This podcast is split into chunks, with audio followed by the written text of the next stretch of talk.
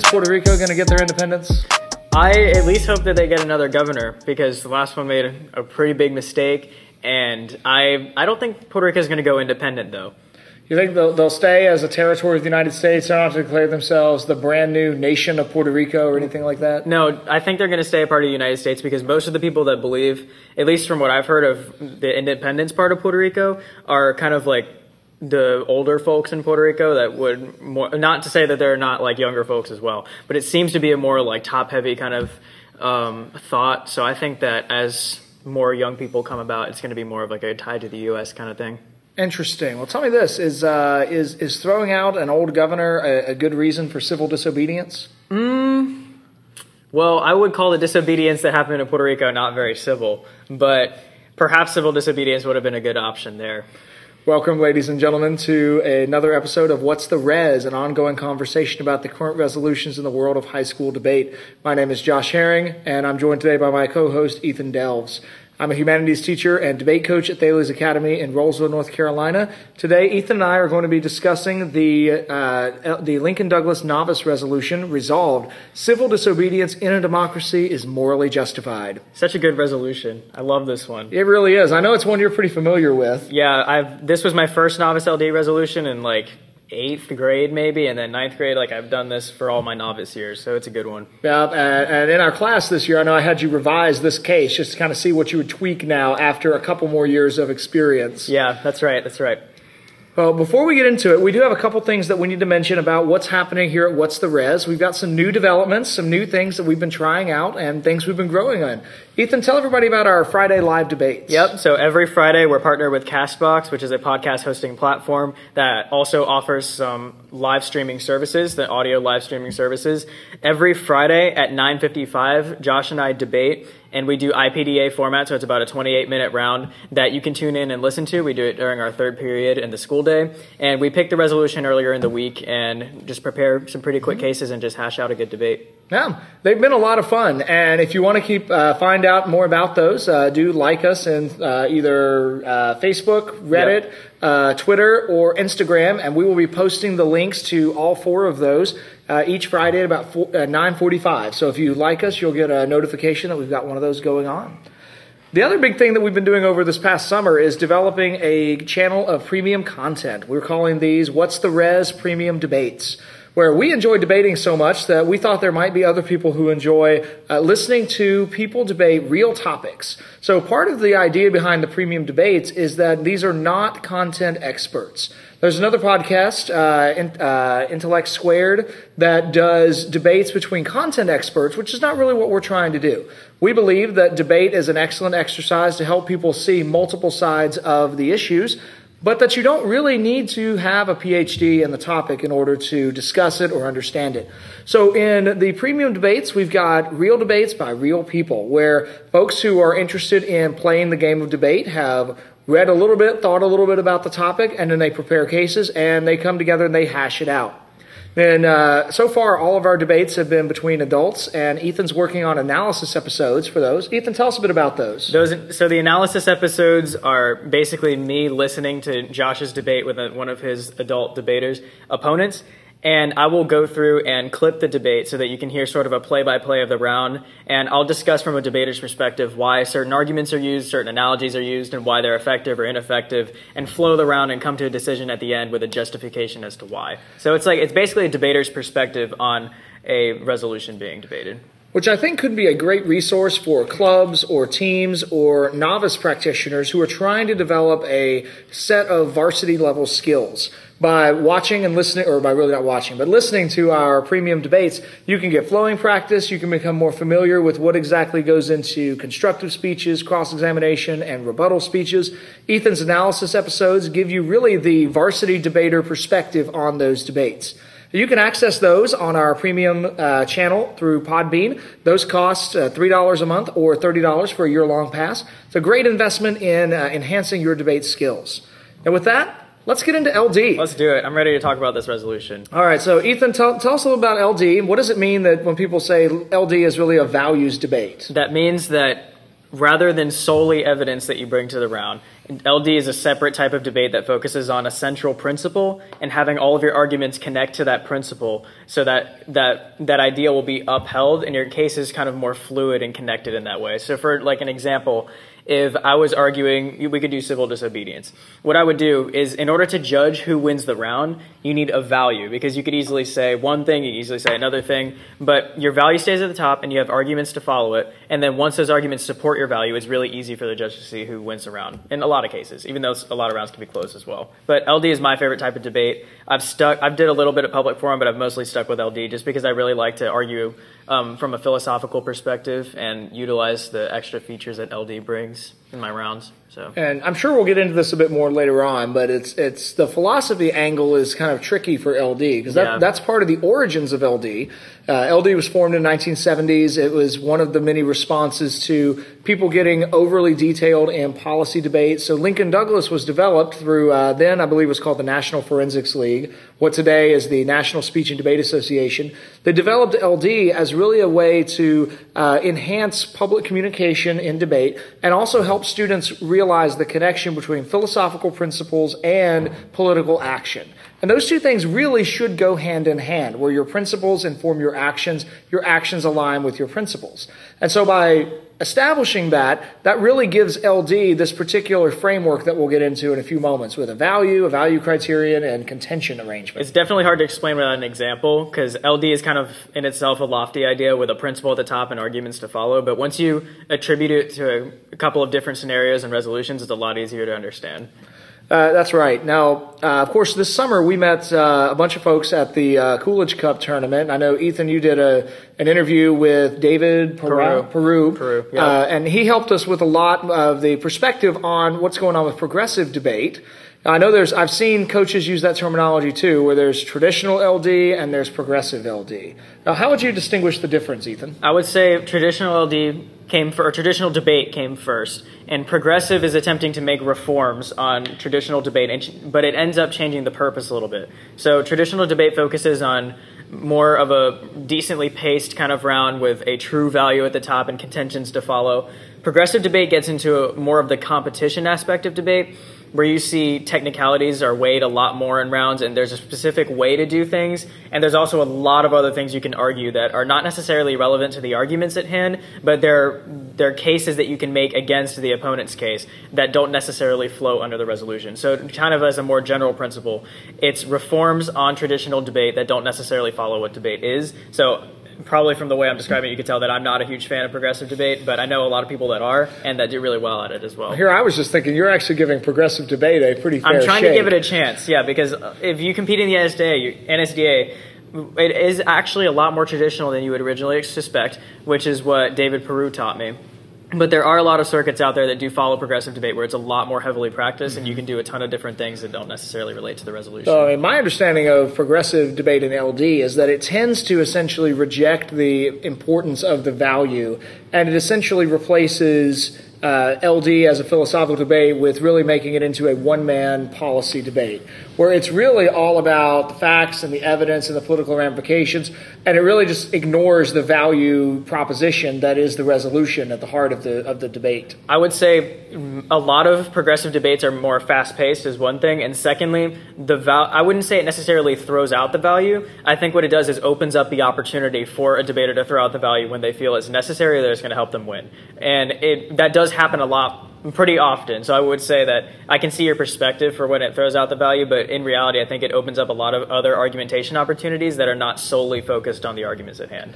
Well, so certainly for our listeners, and I, I suspect hopefully with this episode we attract a lot of folks who are trying to figure out Lincoln Douglas for the first time since we're doing this on a novice resolution. Uh, I, I would hope that you would definitely become very familiar with traditional LD before you make the leap into progressive LD. There's a lot to be admired in the skill and the precision that progressive debaters use. Uh, I don't. I, I want to encourage my students especially to really master the traditional forms before they try to speed it up and maybe play with some different techniques that are really antithetical to the heart of traditional debate. I would almost call traditional LD kind of an art, and then I would call progressive a game. Because debate is debate is always a game, but traditional LD focuses on the really the, the essential aspects of debate and what how you connect a higher principle to the arguments that you're making. So how can I make arguments one, two, and three relate to something that I value or my case values and relate it to the resolution? But in progressive debate, you can still have that. But it is a lot more technical, and there's different strategies that you can use to get around what your opponent is saying. Some of them are really effective that I've seen in some higher higher up rounds or what I've heard from people who've been in progressive circuits. So I would I would use an art to game analogy, and you can completely call that a false analogy if you want.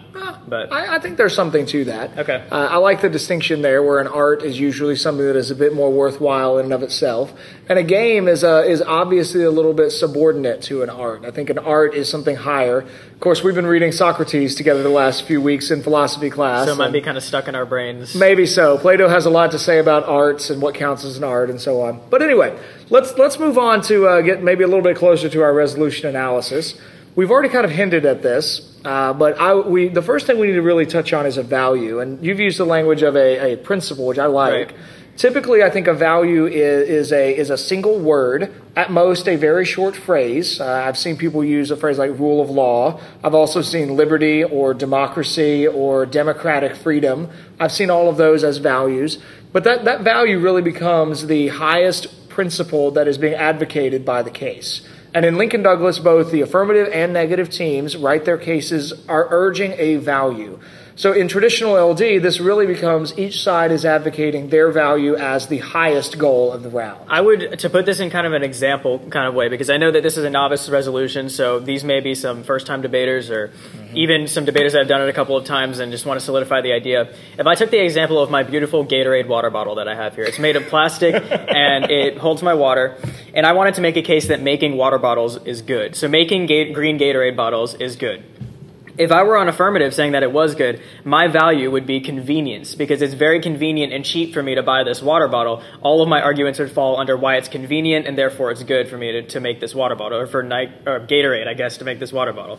But if I was on neg, I could make the argument an environmental value or maybe like stewardship of the planet. Like that's never used as a value, but you know what I mean. So you could say Right, right. Something environmental. And the reason I would make that my neg value is because wa- making plastic water bottles is bad because it has these environmental repercussions. So that's kind of the idea of a value is you want to connect all of your arguments to a central principle that defines your side of the debate. And there's a Gatorade water bottle example. There we go. Excellent. Excellent.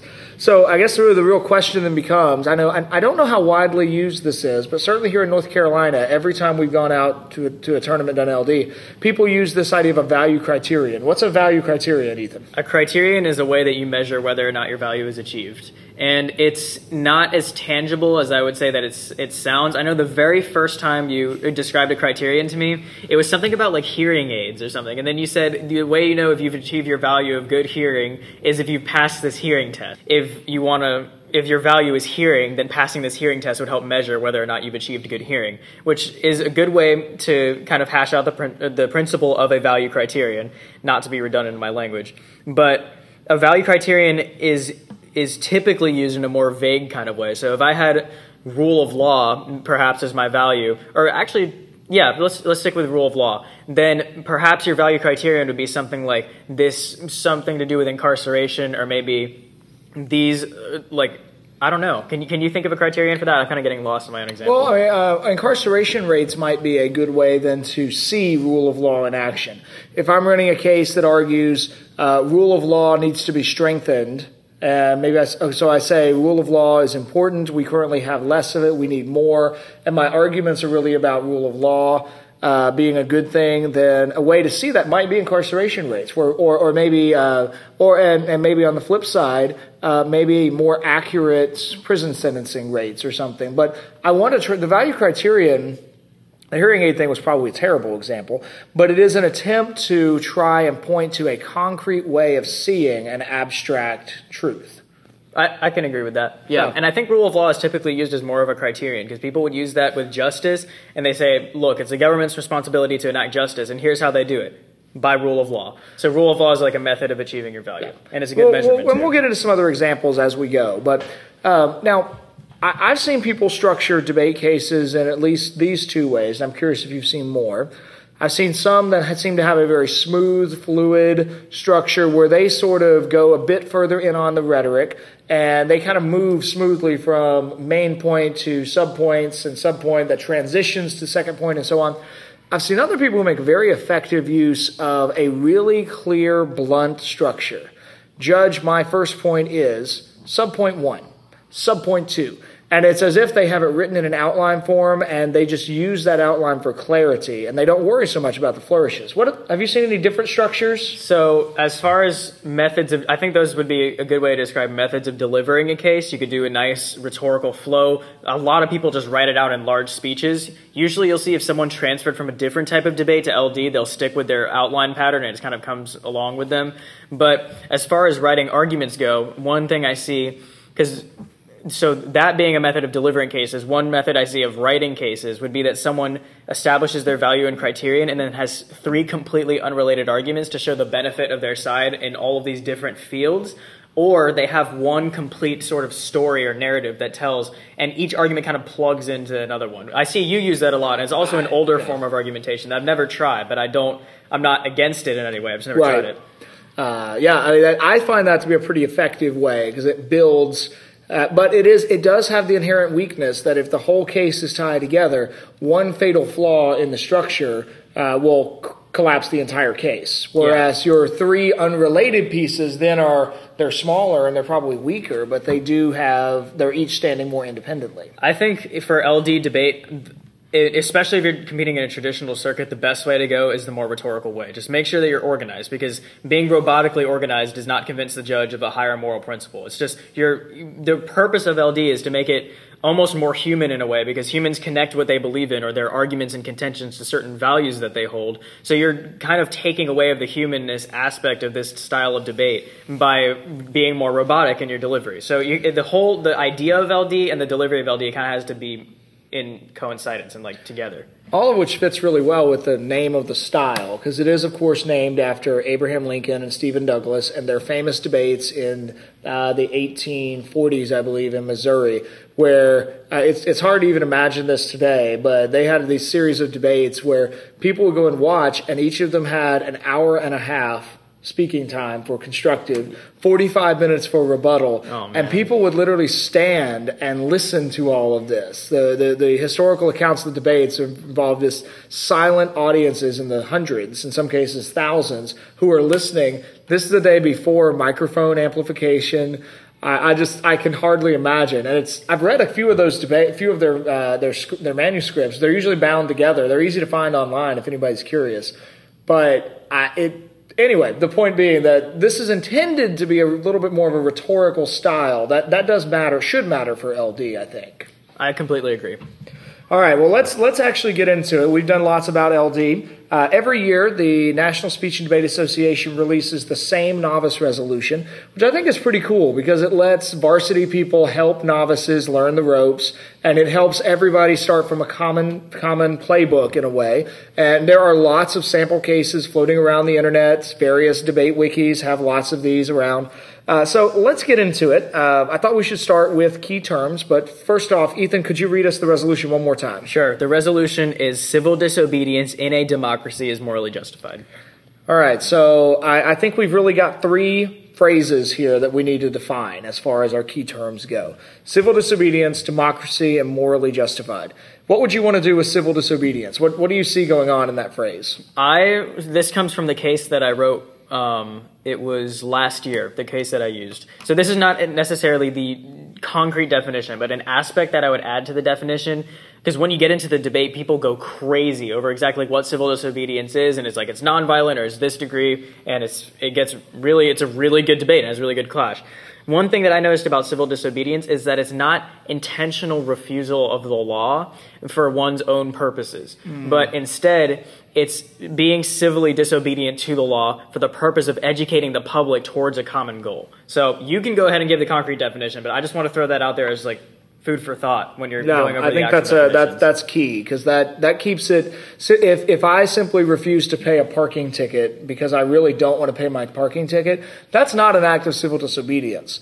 But it might rise to an act of civil disobedience if I am if I, I've made a case that actually police are targeting me and my friends and are giving all of us, we've gotten hundreds of parking tickets because we're being targeted by the police for some reason and then we just collectively refuse to pay our parking tickets, that might rise to a level of civil disobedience because it's trying to show that there's some unjust action happening here. I think one great thing about this resolution is that there's three clearly like needed to be defined terms: civil disobedience, democracy, and morally justified. And they're very easy to identify in this resolution, but all of them are probably going to be defined in a different way. So it teaches yeah. young debaters to be able to fight for their definitions and, and make a case under their specific definitions. And there's there's so much ground on both sides too. It's just a great resolution. So I, really I, wish is. I could debate it again, but uh, not your yeah your novice years are done. So uh, I would look at civil disobedience as uh, having a few different pieces involved. First piece is it's got to be intentional.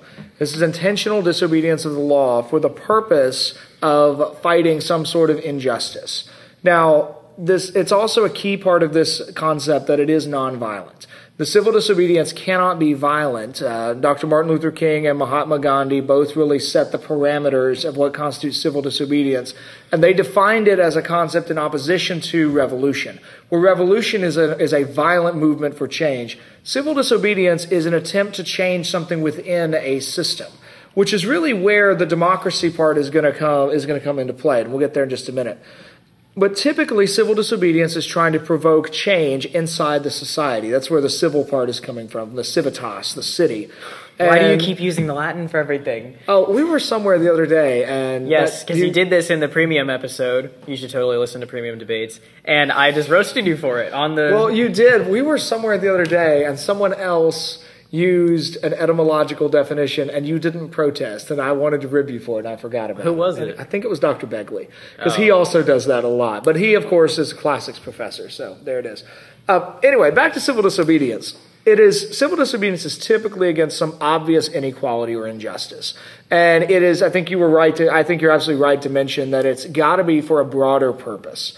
At the point where it's an individual benefit, it's not, it has not risen to the level of civil disobedience. Something just for an individual benefit is going to have a selfish motivation that's going to keep it from being morally justified. So it has to be, it has to be a public action towards a, a goal. And you, yeah. well, in most cases, or at least all cases that we've used in the affirmative case, towards a, a, goal to eliminate some sort of oppression. Right. I mean, and the we'll get into this in a bit more, but I would mention it now.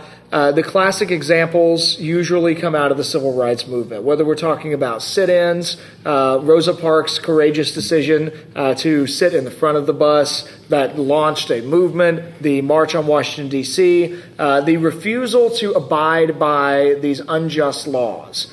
Now, the other piece that really comes out of civil disobedience is that it must also have the, the person who is civilly disobedient must be willing to accept whatever legal consequences come their way. Right. That's that's uh, Dr. Martin Luther King Jr., who we'll talk about a little bit later as well, because uh, things have changed with Dr. King and his record over the last year. So uh, we'll get to that. But he wrote his most famous piece of writing is called "Letter from a Birmingham Jail."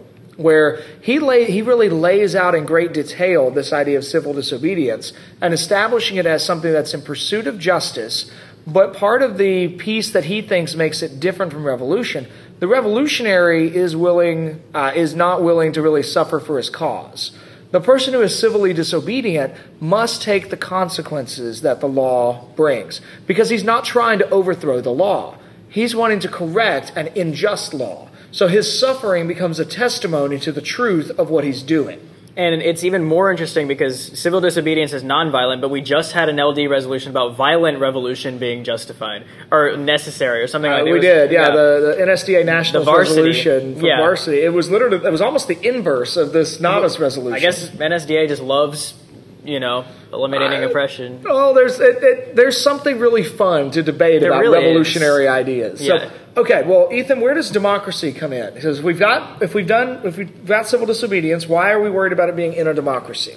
Because it's ruled by the people. So then, democracy being ruled by the people means that the people get determine get to determine what the laws are. Now, there is there is a caveat to that, and that's it. It's the majority of people is what's important here. But regardless, it's ruled by the people is the intention of it. So when something's going wrong and it seems that the government's made an incorrect decision or a bad decision, an oppressive decision, it's up to the people to fix it, which is the original like ideal intent of democracy. But um, I think the affirmative case's kind of idea here is that the majority can be wrong. It's probably one of their one of their main right. values and and that that's really here. what the the fact that the people can change the law if enough people believe that something is unjust is critical for this case because we've got plenty of examples in more recent, uh, really over just over the last century. Well, really say 120 years. We go back to 1900, from 1900 to today. I can think of three really important changes that have happened in that for the uh, in that exact way, where there have been a variety of movements to try and convince people that the way we've done something is unjust. Uh, one of those is prohibition, oddly enough, where uh, whole the temperance movement of the late 1800s attempted to persuade a lot of people that uh, it was access to alcohol that enabled husbands to beat wives and abandon their families. So the just action would be to forbid the sale of alcohol. Well, we tried that as a country and then decided 20 years later that that was a terrible idea. It just drove alcohol into the black market. Didn't Dr. Selena say that some of all of like the craziest things are related to like tequila or alcohol? Like Mexico did, had a similar thing with tequila. I forgot to ask him about that the other oh, night. But yes, yes, he did. He's got another talk where he talked. He, he did focus on that. The tequila revolution, the vodka moment, something oh like that. Gosh. He had a string of great lines for that. Uh, but women's suffrage is another one like that, where there was just literally a movement over a 50, 60 year period to really change the mind of an awful lot of people, mostly men in this case, to give them, to convince them that they needed to let their wives, their daughters, and their sisters, their friends be able to vote. Um, more recently, in the 1960s, we had the uh, a big legislative change to lower the voting age to 18. So for this resolution, I think the key part about the democracy is that it really does enable change. It does mean that if enough people are convinced that something is wrong, we can change that. Whereas if this was civil disobedience in a dictatorship or in a monarchy or in some other kind of government, it would be less possible to change. That would probably end really badly. It would. But here we're looking at this is in a democracy. Change is possible. It actually happens all the time. But then the thing is, is how exactly do we go about this change? And affirmative says civil disobedience, and negative will almost always say just vote for something, and then eventually it'll happen if enough people believe in it. But the, it comes to the point where where do you draw the line where something is is bad enough or oppressive enough to not warrant a vote, but warrant people to intentionally break the law and face the consequences of it? Right, which could very well on neg, uh, well, which on, on AF, you could look at democracy and look at the fact that. Uh, our democracy, particularly the United States, we have pretty big issues with lobbying. Uh, where where the and that that the money controls who is able to advertise, and so if people don't have millions and millions of dollars, they can't get their issues or their names out for public interest. Doesn't mean it always goes that way, but that's typically the case. So maybe civil disobedience is necessary when an issue has been suppressed by a corporation or a corporate interest or something of that nature. I think it's a good time probably to move on to morally justified. Agreed. And I think you should do this because you are the philosopher here and you're oh, closer you're to kind. a philosopher than I am and you certainly know your way around morality. So, well, okay. Uh, so I would I would start with with noting uh, that the compound term morally justified definitively identifies this proposition as a proposition of value. We're not declaring a fact. We're not decreeing a new policy. We are stating that something is morally justified. We are stating that this is a value and when we look at morally justified, I think that's going to establish the subject of the sentence, civil disobedience in a democracy. What we're saying about the subject is that it is in fact good. It is something that we as human beings can affirm as a moral action. This is the right thing to do or to be done. And this is the greatest place. Like with the word morally justified in here, this is this is all the way a values debate. So if you have two completely conflicting values, which this resolution really helps to create, go up there in cross examination and just ask someone why is your value like why is your value a good judgment of what's moral and not moral. But I'll get to that later. I'm so, yeah, yeah. I'm very excited to talk about some cross ex questions. So we're looking then if this establishes a good. Uh, that then places a moral question at the heart of the debate. Uh, I think at the heart of this debate, we begin with: Is it morally right to disobey the law? If the answer there is yes, how do we have a society that's governed by rule of law? At what point can people not disobey the law and we still have a recognizable group of people that are organized together for common goals? Well, but what happens when the law is wrong? Can we be governed by rule of law and yet recognize that laws are imperfect? Can we recognize that injustice does in fact occur Are we capable of fixing an unjust law without destroying our entire system of law? Well, what do we do? How do we even evaluate the law? And are we talking about the law as a system of man made laws, or are we talking about something higher than that? I mentioned earlier we've been reading Plato in philosophy class, so I thought of when I was putting this together, I initially thought of are we thinking of almost a Platonic sense of justice with a capital J that all human justices are to be compared with? Are we talking about something that's higher, something beyond the law? Or are we just talking about man made laws as the epitome of, of law? Well, all of this is at the heart of this debate. And so both sides have to grapple with the ultimate questions of human existence. What actually makes something good? What makes it right?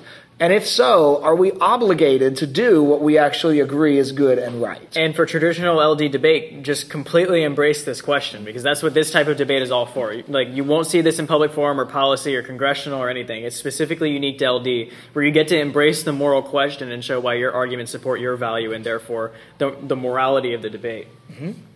So those then are some resolutional idea, or not resolution, but definitional arguments. Um, I, I, did a bit of a, a Facebook question to the uh, National Debate Coaches Association group earlier today. So I want to do a quick uh, shout outs to two coaches who uh, offered some advice to uh, to uh, to our new debaters, uh, folks listening to this. so first of those is Ben Voth, and Ethan, you know Ben. Who's what's what are his credentials? He is a he's a very well recognized debate coach, and he teaches at University of Texas. Is that Southern right? Methodist Southern University, which is in Texas. Sorry, my bad. yes, and he he's been a debate coach for a really long time as well, and he's upwards taught of thirty years, I believe. Yeah, and he's taught in lots of different areas, and he comes to the Coolidge Foundation every year to help coach the debaters and coach the judges as well. And he's he's one of like the centerpieces of the, what the Coolidge Foundation kind of runs on because he makes sure that the, the debaters know what they're doing and the judges know what they're doing, so everything can run really smoothly. Mm-hmm. And he's a very knowledgeable debate yeah. coach, and he's he, really uh, before he went to Southern Methodist University. Dr. Voth was at the uh, Ohio, Uni- no, Miami University of Ohio. Whoa. yeah, I know. Back up. It, it, it, it, it always got confusing because people would say, "Oh, I'm at Miami University." I'm like, "Dang, you came a long way to come to the Indiana University tournament or the uh, uh, oh, what was the one?" Um, there was one in there was one in Ohio that we went to that was I'm blanking on the name of the school. Ball State University's tournament. Like you came all the way from Miami. Oh no no no, no, Miami University of Ohio. so Dr. Voth was there. He actually coached. Uh, oh my goodness! So if uh, if in some odd circumstance Omar Orme ever hears this episode, here's a shout out to Omar because Dr. Voth coached a guy that I was terrified of in my own competitive days. Omar was a uh, he did extemp, and that was my event if Omar's name was on the list, we all knew that none of us were getting first place. Omar always got first place. And he, he was also a great guy. Uh, Dr. Voth coached him. So, anyway, Dr. Voth has a couple pieces of advice I'll just read uh, from him. Uh, he says, first, don't forget to watch the final round of debate in the movie The Great Debaters. It is pretty much this resolution, and it's fairly stirring. It brings a distinct angle to the study that students will likely enjoy. The section of the movie is probably 15 minutes long. So you even get to watch a movie with this resolution. It's yeah, great. it's great. best. Uh, he also has a more specific suggestion. Uh, quote, I would also recommend studying the exchanges between James Farmer and Malcolm X on this question, probably observable in the 1962 and 1963 debates between the two men. So that's pretty exciting. Uh, our second coach with advice is a guy named Jeff Ramdas that I don't know at all. So shout out to Jeff. Glad you could uh, had some advice for us. Ethan, what advice did, uh, did Jeff send in? He said the way we define terms define what we debate. We might know the topic overall, but whoever defines the terms better controls the case. So he poses a question here. He says, "Who are we trying to convince?" Naive debaters will think we are convincing the opponent that we are right, but in reality, the focus is the judge. That's so good. That is really good. Yeah. I don't. I'm know. just like taking a moment to let that sink in. So you go ahead and let's say something. I just I, I don't know how many times I have seen debaters get distracted from the judge and they will focus on the opponent. And really, when I particularly if it's if it's a round that I'm judging, they have to win me. Yeah. They they don't need to get stuck in opposing the opponent, but they'll need to oppose the opponent to do their job. But really, they should be trying to win my ballot. And the, the students that remember that are the ones that I think do the best. Yeah, man. What great advice. That's awesome. All right. So with that, uh, let's get into some case structure suggestions because, again, we're, we're aiming this episode to people who are brand new to LD and are looking at this. So, uh, Ethan, how, what, how, would, how, how should they structure their case? So the the very first time I did this, my case was horribly structured. It was actually this resolution was my very first debate ever at a tournament, and I went up there, my hands were literally shaking, and I won that round simply because the guy brought up new information in the final speech. Never let anyone do that. If someone brings up information in the rebuttal speech, just say it to the judge, and you're good to go. So, anyways, that's my like a little opening story there. To structure the case what you want to do, especially for LD, if you're gonna if you're gonna give it that good rhetorical effect, you're gonna combine your rhetoric with your arguments and give a really comprehensive case, which is I would argue the ideal way to do it. You're going to want some sort of introduction. A good, a lot of people start their introductions with quotes. You don't necessarily have to do that, but what we want your introduction to do is, is kind of set the grounds and set the affirmative view for the entire round. And then your conclusion or the negative either, view. Or the negative view. So I'm stuck on affirmative because it's Yep, so, yep. like, yeah or the negative view for the round. So the cases view for the round. And your introduction doesn't have to go through any specific arguments. It can be really general, but it's just to get into the judge's head what exactly what route are you taking and what what specific stance of the resolution you're taking. After that, you're going to want to eventually get to some definitions. So you define all the terms. You have civil disobedience, democracy, morally justified, and especially for these definitions, you're going to need some good sources or a good way to back that up because, as Jeff recommended to us, whoever defines the terms controls the debate. So you're going to want to focus on that. So you go introduction flows into definitions, flows into the value of the case. Spend a decent amount of time on this. This is where you establish that overall principle that's really essential to the round, and then immediately after that, you give your criterion. Make sure you define both of those. After that, you can move on to your contentions, or in, in Lincoln Douglas, I guess you would call them arguments, right? They're not contentions in Lincoln Douglas. I think contentions. Contentions? yeah. Okay, contentions. Contention language, uh, you, you borrowed contention language from LD and it started creeping into public forum. Really? I That's- think so because I, I best I most see that in LD. Okay, so But yes. I think it means the same thing. It's just a way of naming your argument. So then you go into your contentions. I usually like to do typically two or three. I give a claim, which is the, the specific argument I'm giving. Civil disobedience is morally justified because it helps get get rid of oppression. I don't know, like that's an example claim. It may not be like a good one, but it's an example. So there's the claim. You give evidence. So examples, historical examples are great, and in some debates, maybe not particularly this one, analogies are really good to help win over the judge because they can relate it to something that's even more tangible and relatable. So it, you start off with the introduction, go to definitions, value, value criterion, and into contentions, all of which have specific examples under them. And you're not going to want to end your case by being in the middle of a contention or right after you're finishing a contention. It's just not, it doesn't give that nice, comprehensive, like circular flow to it. You want to start with the introduction, go through your case, and then the conclusion is supposed to be a statement. It'd be even better if it was memorized because then you can look at the judge while you're doing it. Very compelling. So true. You're telling the judge why your case needs to take precedence and win the round, and especially in later speeches. Your conclusion brings the entire case together and even maybe tie it back to your introduction. And if you use a quote, that's a great time to bring up the quote again because that just it just sounds awesome. But one of the things that I would suggest for LD especially is that you want to, the tighter your structure is, particularly in the debater's mind, the more you know where you are, the better you are able to help the judge know where you are. And the better you're able to tell a compelling story with your arguments. It's not necessarily a bad thing to organize your case as an outline. I to I from the beginning of debate and still till today, I organize my debate in an outline, but I fill in my speech in the outline. So I am it's pretty much word for word on the paper, and as I've gotten like a little bit further into my debate like journey, I guess you could say, I was able to put a little less words and kind of fill them in and use whatever comes naturally at that time. But it's you should definitely keep your debate in an outline of some sort, but have pretty comprehensive ideas written down. So you're organized and you know where you are, which will also then flow to help your judge know where they are. Right. But you still have the rhetoric part that's very important in this type of debate. Now, and, and really a note about that rhetoric, and since we were getting uh, very praising of philosophy earlier, I do want to point out one note of, of warning about philosophy. For both rhetoric and philosophy for LD, um, be very careful because I think this is where, this at least is my struggle and why uh, when we've done practice rounds, other people have judged, you usually beat me when we do LD stuff because uh, it, it is possible to get distracted by the philosophy and essentially forget your warrant for your claims. And you kind of go all in on Uh, I have mastered John Locke's social contract theory, so I have talked for five of my seven minutes or four of my six minutes about social contract theory, and I don't have any time left really for claims. No, because the principle is supposed to be an umbrella, not necessarily Exactly. the entire debate. Everything flows under and back to the umbrella. So, really, just for some time suggestions on the case, if I were writing this case, I would want that opening quote or story to be about 15 to 30 seconds. Yeah, very So that. I can affirm or negate the resolution and get my value and value criterion out in a single minute. And so that that leaves me a, the bulk of time for my contentions. Because you want to establish all of your introductory stuff. It's vital. It's going to control the round.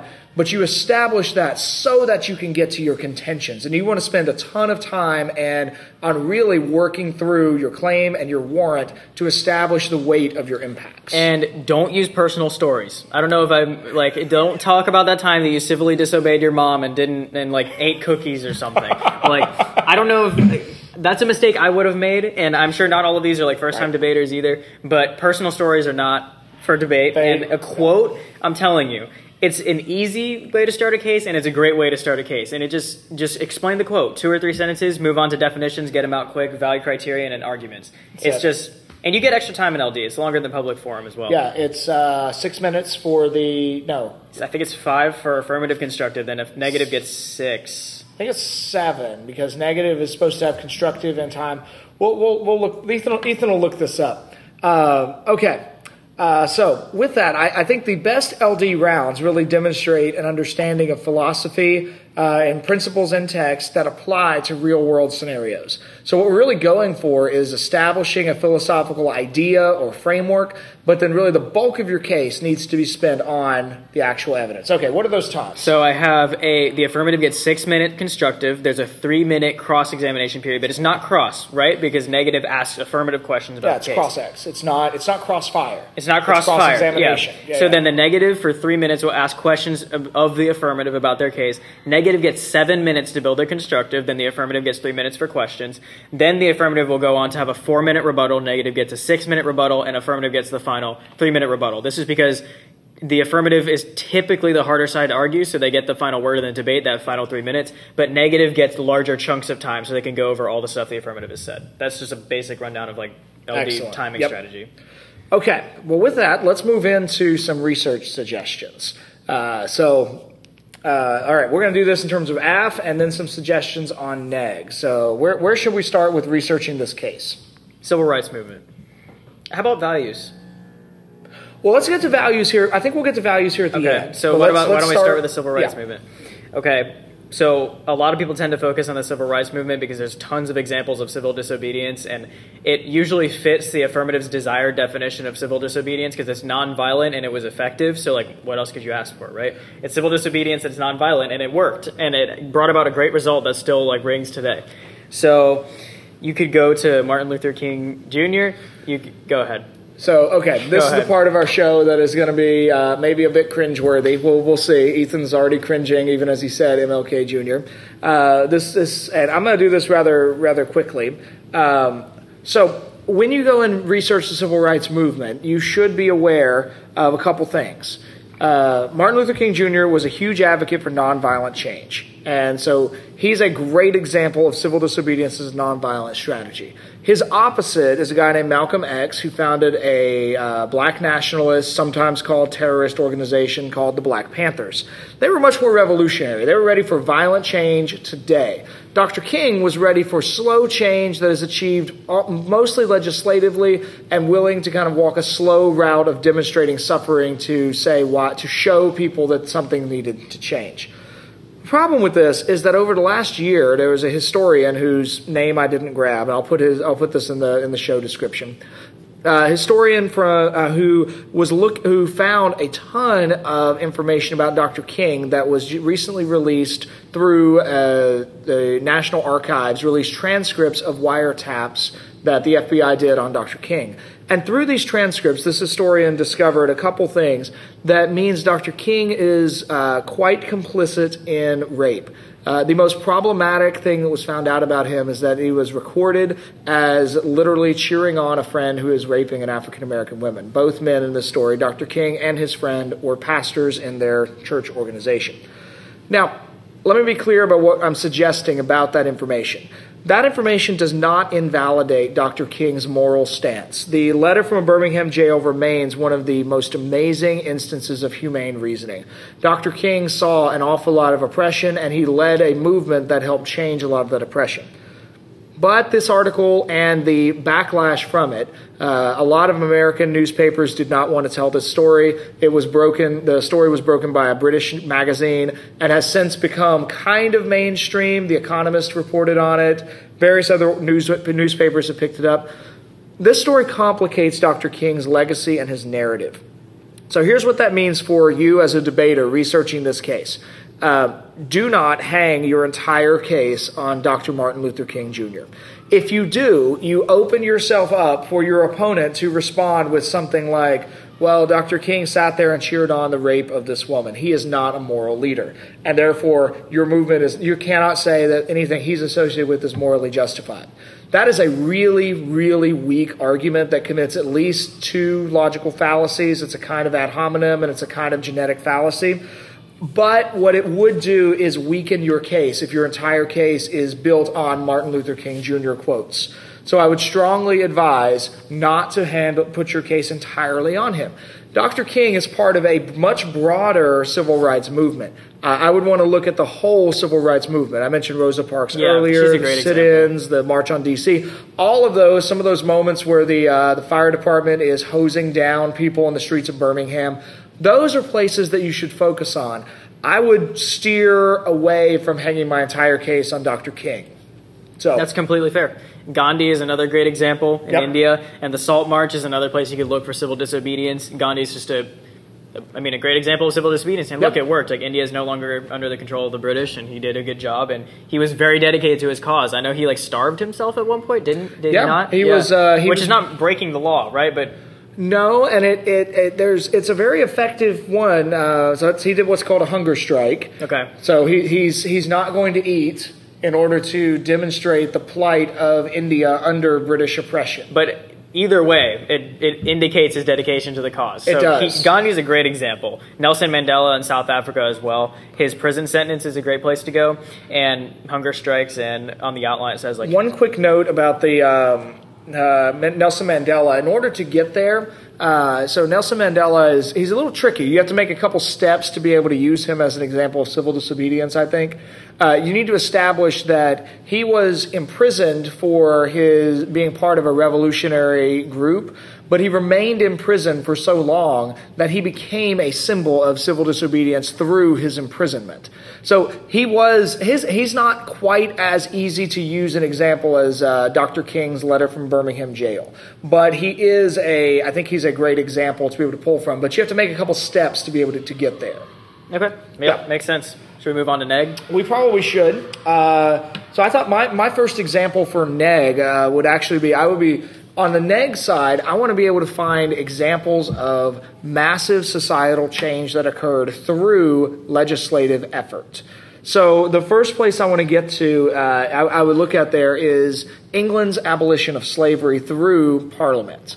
Uh, and that's that's really uh, a that's that was the work of a guy named William Wilberforce. Do you know Wilberforce and his story? Not not like entirely, but I've heard the name and like the Yeah, he was uh, in the turn of the 18th century, so the late 1700s into the early 1800s. He starts off as a young parliamentarian, and uh, he eventually is. I mean, he's he's a rising star. He's a rhetorical genius. His speeches become models of effective parliamentary discourse. Uh, but he converts to Christianity uh, later in life, in his 30s, I believe, and as part of that, as part of his conversion, he then becomes absolutely convinced that the slave trade is immoral. And so he dedicated his parliamentary career to recognizing the full human dignity of the slave.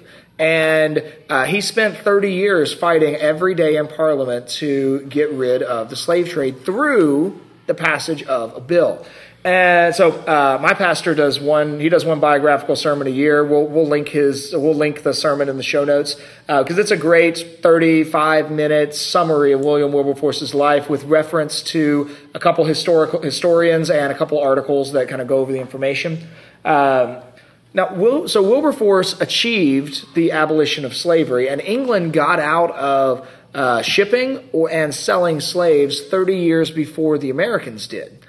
We Americans fought a civil, we fought the bloodiest war of our history, leading to the death of, it's over 100 million people die in the American Civil War in order to settle the question of slavery. England did it through normal means in Parliament. So I would look at that as an example to say, oh, yeah, civil disobedience isn't what's necessary. What's necessary is persuasion through legislate, the legislative process. Any other places you would look for, for neg, Ethan? Um, one, just one thing on Wilberforce. Do you, just a question for you as like a debater and a coach as well. Would the affirmative be able to come back and say that Wilberforce is a unique example and that's not typically how very large problems get solved because he was a talented parliamentary, you know, like individual that was able to convince I, people? I don't think so because it wasn't just him. Part of his story is that he was really he is the he's one of a team of several people that were all working for this, and it was it really showed how and it, it part of their movement and honestly part of what happens over this thirty year deal is that he wins over societal agreement for his cause. So one of the differences is, so in 1865, you have the American, you have the Union victory over the Confederacy, and the Civil War is over and slavery is abolished by Union victory. Well, what that creates in the South is a lot of animosity against these newly freed slaves. There's not agreement that these newly freed slaves should be full equal members of society. What I think could be really interesting would be to look at the difference between uh, the United States solves slavery through a war, which you could take as a revolutionary act in a way. You could read that as a violent act to solve a social problem.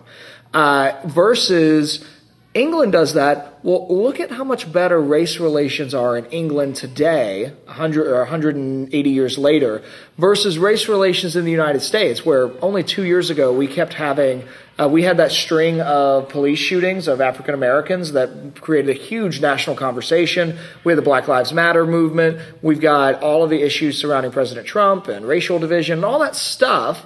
Now, and I'm not even speaking right now as to whether any of that's true or not, but simply on the level of what's the result of those two ways of solving the problem.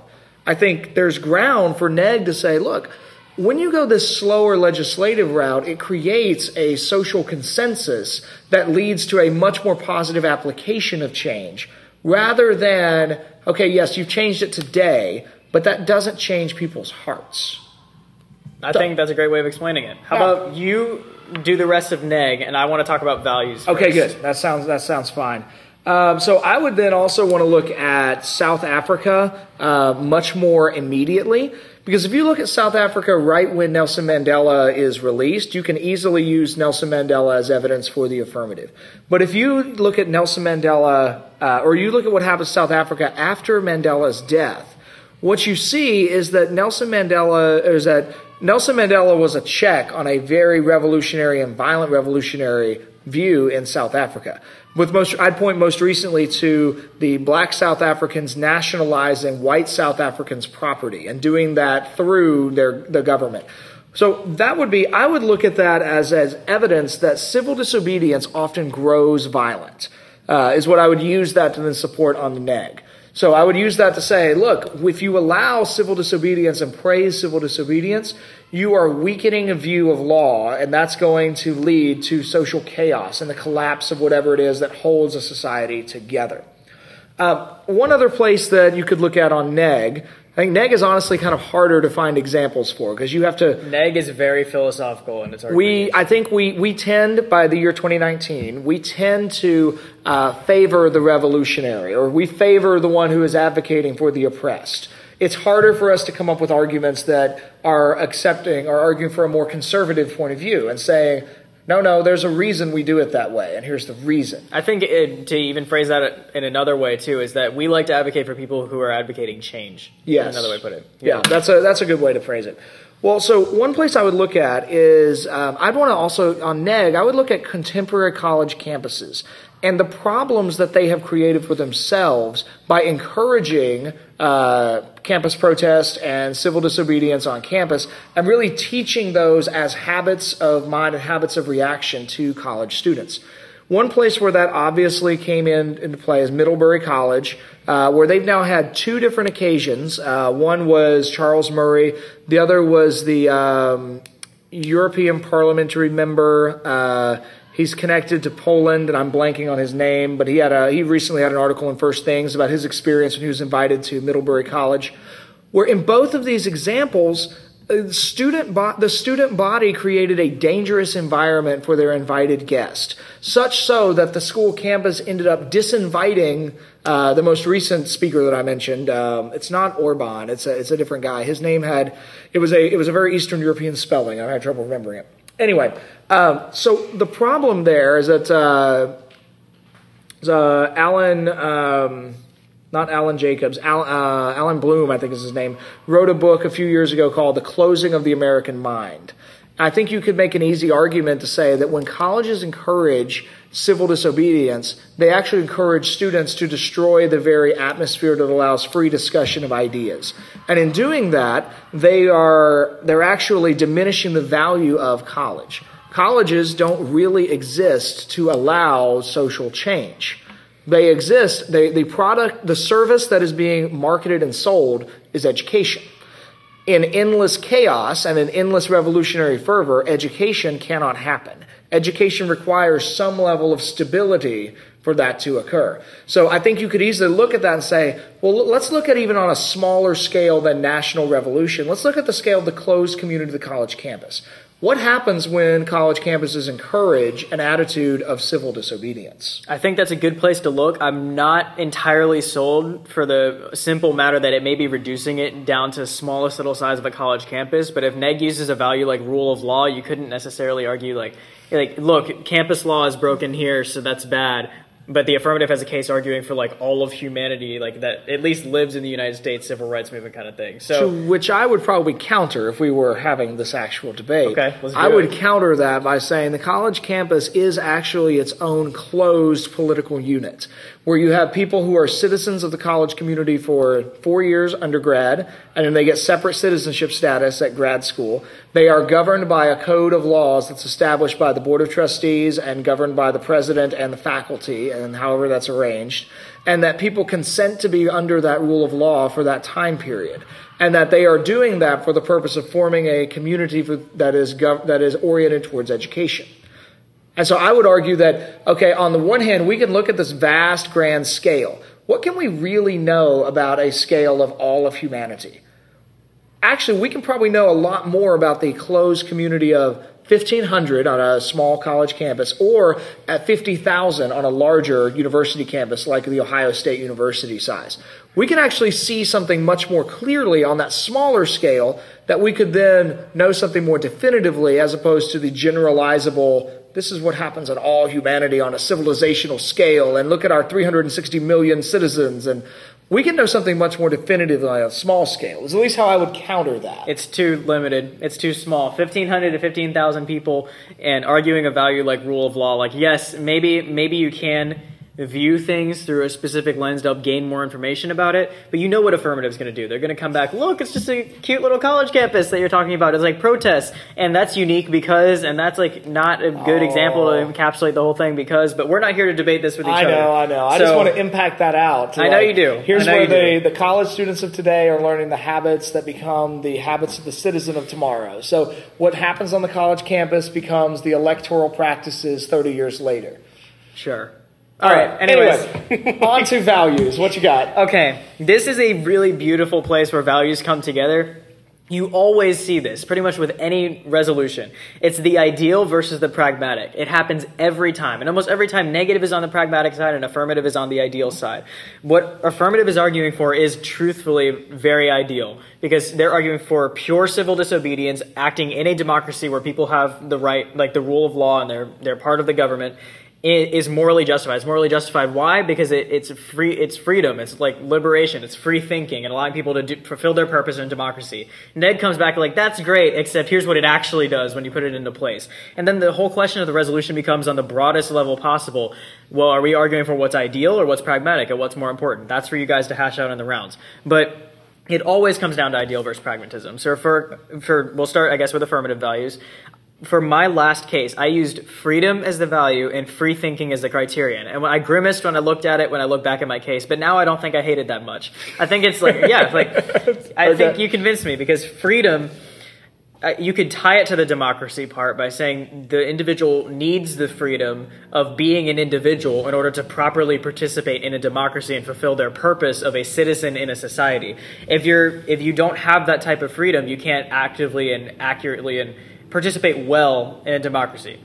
I mean, you can define that as however you want. Freedom is a really broad word, but and the criterion for that as free thinking. What do you need to achieve freedom? You need the ability to think freely, and I guess in this case, civil disobedience is kind of a manifestation of your thinking or your disagreement with a certain policy, and you're willing to accept the punishment for it. That's one way you could go. Human dignity, I know you put on the outline, is I guess another way you could go, and justice as well. I see that you put justice on here. I did. How about you give your teeny little constructor for justice? I have one problem with it that Okay. I will voice after you explain it. Sure. So I would want to. I think justice. There's. I'm going to suggest two, and then I'll toss it back your way. So I think you could run justice as a value, and I would define that from John Rawls. Uh, and he define he's he's got a several different books, but he's the best quote for this is justice is fairness, where he explains that justice is really what you would imagine a every member of a society getting if you did not uh, if you were going to give all of the things to members of society and you didn't know where you were going to be in that society. So you could be rich you could be poor you could be powerful you could be powerless. What would you imagine everyone in this society should get? And he says that that's fairness. And then justice is that fairness. So that's what we really should be seeking to create. And then to do that, then I would look, I would assert my value criterion as equality before the law.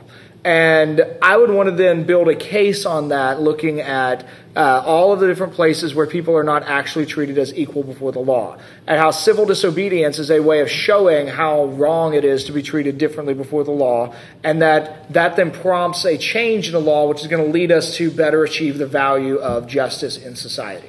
I think justice is almost always a value you hear on neg, so that's why it, resonates a little bit. di- It really, but you disagree? Why? I don't know why. It's okay, because- make the case. How would justice work as a neg value? Because when you think about justice, the affirmative, like I said, is arguing the ideal position, and the way you define justice using John Rawls is a very ideal view of justice. But when people want to talk about enacting justice, it always goes to the government and how the government decides, like how they have, you know, what is it, a monopoly on force, so they're allowed to use force, and how do you practically put justice in the world? The government's usually the answer. So that's why neg always always so closely attached to justice. You almost always see it on neg. In this case, I could probably, I don't know if I could see it as easily on neg, but there are some good ones that we'll get into in a minute. But equality before the law, I think, is a little vague because the affirmative, sorry, the negative came back and like everyone's equal before the law, and uh, at least well, in, not if you're looking at the civil rights era. I guess mean, that's, that's where- again that's that's, where this- tying it to a specific example. Well, it's tying it to a body of examples, and That's that's true. that's really tying it to this existing library of examples to say here's why civil disobedience was so effective, and here's why it was right. But then if you because have- it showed that white people and black people are essentially the same, so nobody should get preference in bus seating. Okay. And they showed that, and it becomes very concrete. And I think it's a good way to true. show the judge. Here's why civil disobedience is morally justifiable because it's showing a lack of fairness and then illustrating how we can change to become more just. If you define justice as fairness, and then someone argues that in a society what's fair is what you've signed off to to be a citizen of that society, then the justice, the government is acting justice on you to punish you for breaking the law. Is Now, if you run that argument on me, I'm going to start by saying I never signed up for anything. The the social con. And I'm assuming you're referring to social contract theory I'm- there, yes. which is a giant imagination, imaginary thing. It's just as real as Plato's theory of the forms. The social contract theory is a way of explaining society, but I never signed on. okay. I was born into a certain society and I've grown up in this society. I never necessarily consented to it. Now you can sit there and tell me, "Oh, you could leave." No, I can't. Not really. Like it would be hugely difficult for me to pick up and learn a new language, a new culture, a new career, all the things. But I never signed on to it. So the, the social contract theory is a theory. It's a way of explaining things, but you can't lean on that to tell me that that's why an action is just or unjust. I think we're getting on a little bit of a tangent, so I'm just Okay. going to close with this. Fair. Justice is almost always used on negative. I'm not saying it can't be used on affirmative. And it's, this is probably tainted by my many debates I've had and justice always being on the negative, so I can't see it as an affirmative value. So that's definitely a bias I'll lay out there to be fair with. But if someone tries to come back and say that justice is defined as how the government acts back towards its people, it's fairness between the the government and the people, like I don't like arguing that our value justice, so I never do it. But if I'm going to try, if I'm to try, Okay. not that I hate justice, is that the government will do justice to its people when it harms, when it breaks the law. Or when the people, the body of people breaks the law. Well, I mean, And there- d- there- I'm just, we're ahead, stopping. We're, yeah, we're not going to argue it anymore. Well- but you can. I know you I'm just going to refer anyone who's ahead. curious about justice. We have a whole episode on different Yes, views of justice. Yes, we do have an episode on justice. I went to a conference that talked about five different historical views of justice and did an episode on that. That's back in our catalog. I think it's Yeah. episode I mean, 20s somewhere. no, 15, 15-ish, 18, yeah. somewhere around there. Okay, but regardless, justice you could probably use on affirmative. I like freedom better. I think freedom plays more into the ideal narrative that affirmative lays out. It's like these people are people, they deserve freedom, and what happens when you have freedom? How do you measure it? Free thinking. When people think freely, oppression goes away. It's like a beautiful, comprehensive case. It just it ties everything together so well. I would completely recommend freedom. Free thinking may be a little vague. You might want to play with the criteria in there a little bit. But um, do you have any suggestion of an alternative criterion you would use? Not really for freedom. I think free thinking or. Um, I mean, uh, my thought this time, at least thinking through this resolution, has been a lot more about equality and access. So if you were going to do freedom, I might, and again, I guess I'm thinking more about civil rights era violations, but I'm thinking uh, maybe uh, acts, I mean, just the, the, the rule of the day was separate but equal, but where there were separate schools, black schools and white schools, they were never equal separate water fountains. They were never equal. Separate bathrooms. They were never equal. So I would want to look at the fact if you were going to do freedom and then say, I would want to do something tying in equality or maybe even on a totally different one. I'm still interested in trying to explore equal access to social capital and social mobility. If John Bagwell is listening to this, and he can tell me if I got this wrong. He said this great analogy. It's like equality is everyone gets the same size bike, but justice is everyone gets the size bike that's right for him. It may not have been justice. that. it may have been I a like different that. word, but um, that's just food for thought there. Because if affirmative uses value as equality, it's like, well, no, everyone can't always be equal. But again, I'm not here to debate it. I'm here to just give some suggestions. I think we're going to move on to neg now. Sounds good. So I'm keeping track of our time. We're getting to a lengthy episode. Let's, yeah, this is going. We have gotten lots of tangents. We have, but that's okay. The affirmative has again an ideal stance. The negative, I think, is usually easier to define the value because it's more it's more like solid and kind of in my in my view authoritative because negative always seems authoritative to me. Um, there's two suggestions here. I think they're both great. Order and rule of law are the two that we have. for values. For yeah. values, yes. Rule of law being the first one with the value criterion of governmental stability, basically allowing or like morally endorsing, maybe is the right word, people to break the law is not the way that you keep a comprehensive society in place. Yeah. And rule of law is important because it's there for a reason. And that reason is to protect the people. So you can maybe even use safety as an example because if, even in the civil rights movement, I wouldn't like- necessarily go to safety. I think I would instead go, I would want to be looking for examples of where has rule of law collapsed and what happens in those scenarios. Exactly. So Somalia is a great example today where their government literally collapsed and as bad as a bad government might be, it's nothing compared to the chaos that arrives when there is no one protecting anyone from anyone else. And there's plenty of examples with civil, disobe- civil disobedience going wrong. Like Nelson Mandela was originally a revolutionary, and I guess he turned into more civil disobedience. So I guess that's an example in reverse. But you, there are examples out there where you can find that civil disobedience, something started civil, and then it went to the extreme Yeah. and it got violent. So the affirmative is saying, look, civil disobedience is great. It does this. Negative comes back and says, yeah, but every time we try civil disobedience, or too much of the time when we try civil disobedience, it turns into something violent. The affirmative is like, well, that's not truly civil disobedience. And the negative is like, well, that's what happens when you enact civil disobedience. And it's like a never ending refutation. Right. So those are the best kind of Which debates. really, and so one last suggestion then might be to look at order. Yes, order is what I would use. I would completely use order as a value. And on value criterion there, I might want to look at economic prosperity as my measurement of order. Because what happens in an ordered society is you're going to see economic prosperity increase. You can have an overarching authoritative government, but when it establishes order, you actually have uh, uh, you have an increase in economic prosperity, which ultimately allows people to have the freedom to live as they want, and you start to see social change because uh, people from one economic class rise to another and they enact different changes. So that economic prosperity can be another mechanism to enable social change. As- You're making faces. I am making so many faces right now. As an ex- as a relatively experienced debater that's seen rounds and seen economic arguments and order arguments, here's my very biased opinion of this. No.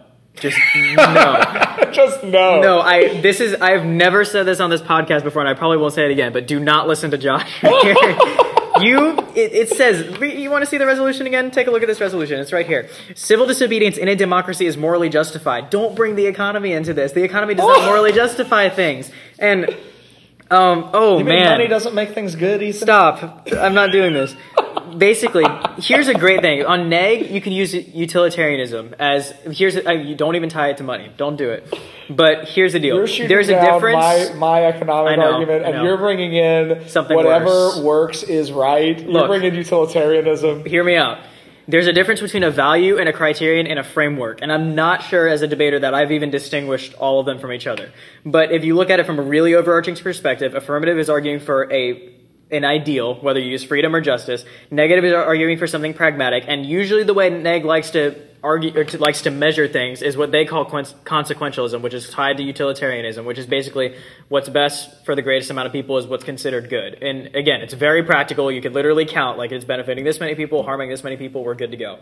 And it's a very dehumanizing way to to account for morality. But the economy, as far as economy goes, I don't know what I would propose in in as an alternative to that criterion. But the economy has no place in this debate. Do not bring the economy into this moral debate. That's ruin. That's like ruining LD. You're just bringing like No, policy. no, no, it's not. It's No, looking don't at do it. it's I'm- it's it's looking at the necessary connection between order and economic prosperity. Where there is no order, there cannot be any economic prosperity. So why isn't you- economic prosperity the value in order the criterion? If you're so concerned about Well, because you can't really, you can't go the other way around. Economic prosperity demonstrates a certain level of order. You can't use order to say, well, because we have these rules in place, you're going to make money.